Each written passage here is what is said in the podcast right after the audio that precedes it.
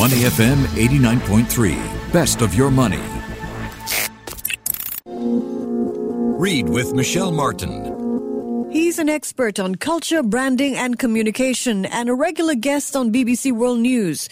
He's written a book that combines academic research and insights from thinkers, creatives, and entrepreneurs on how the world has changed and how the old rules don't apply. There are new ways of thinking about power, family, risk, relationship.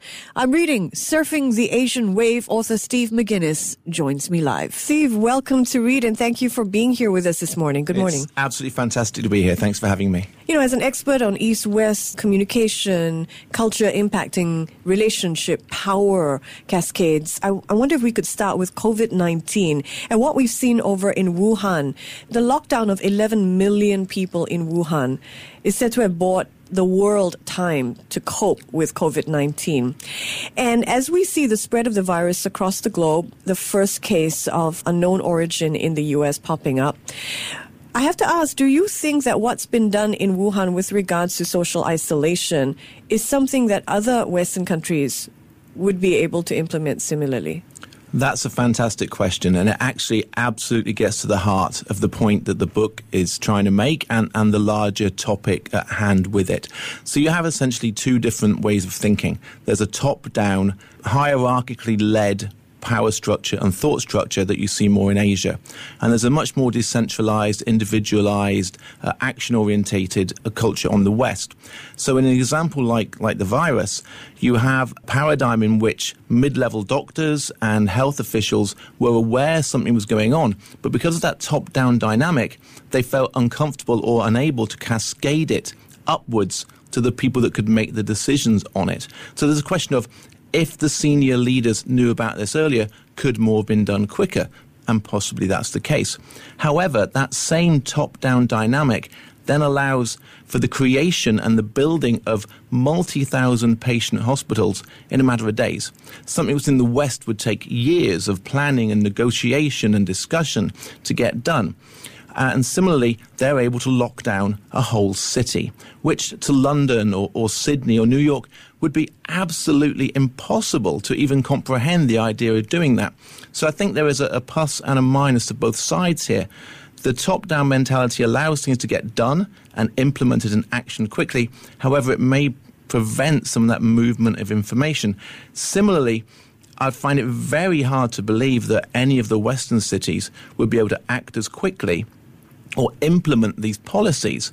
So, whilst China has bought, as you say, the world time by locking this down, if it does spread to a New York or London, it'll be very hard to, to do a similar uh, practice in place there. And I think that's really where the governments and, and the leaders need to look to each other and take that best practice.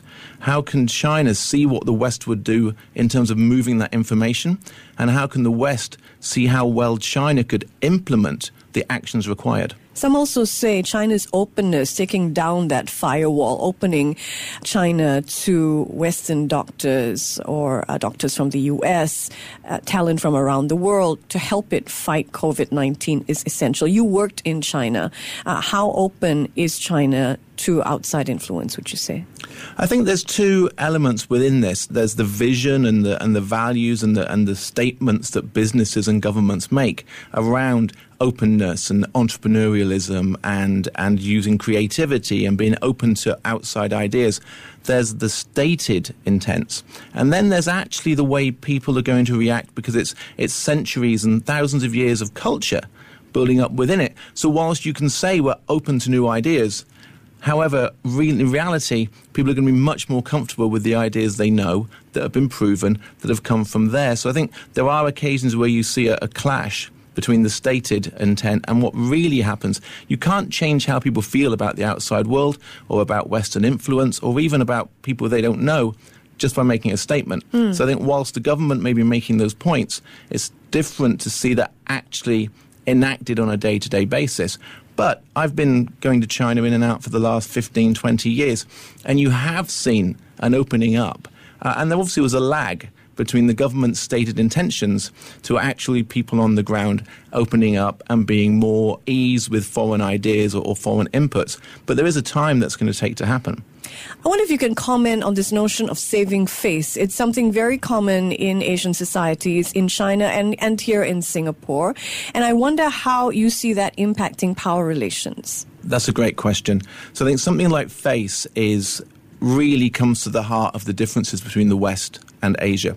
So, face and the idea of pride and shame and the impact on what you do, not just on your own life, but on that of your family and friends, is so inherent and deeply rooted within Asian culture that people forget that it's, it's, it's even a factor. It's just who people are. In the West, that idea is, is very alien. You know, there's this feeling that in, in America and, and the more progressive uh, businesses that you have to fail a few times. There's no shame in failure. You've got to fail, otherwise, you don't know what you're doing. So the idea is that, yeah, that didn't work. Bring on the next thing. Yep, I made a fool of myself there, but what's the next challenge? I've learned from that. And again, in the West, that is so deeply rooted, we don't even feel it's a way of thinking. It's just how the world is. And the conflicts and the clashes, whether it is face, whether it is risk, whether it is time, are really down often to the fact that the two sides don't know there's a way that isn't their way of seeing the world. So the the Westerners will look at uh, China or Asia overall and go, why aren't they taking these chances? Why aren't they doing this? Why are they not open to, to, to change? Mm. Whereas the, the, the, the Asian viewpoint would be, well, no, this works. I'm locked into this. This is safe. Why on earth would I even think about jeopardizing it?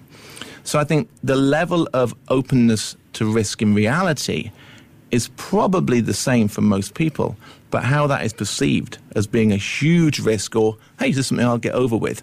And I think that's going to impact in terms of trying new things and adoption. But the big hurdle, and this really is, I believe, the big hurdle, is for the two sides to even appreciate that their view isn't the only view or that they even have a view. Yes. The yes. fish can't see the water that is in. Very important point, I think. How do you know what you don't know? And I wonder if your book addresses this. I think if anybody was to come away from the book, even with an understanding that there's a world they don't know, that would be a huge success for me. Everything else on top of that would be would be a huge bonus. Yeah. that is really this. Uh, it's, it's, it's kind of scary though. They say that the most intelligent people are full of doubt, and the uh, the stupid people are full of confidence. Absolutely right. I was just thinking, you know, in, in the chapter on relationships, you talk about how humility is a must.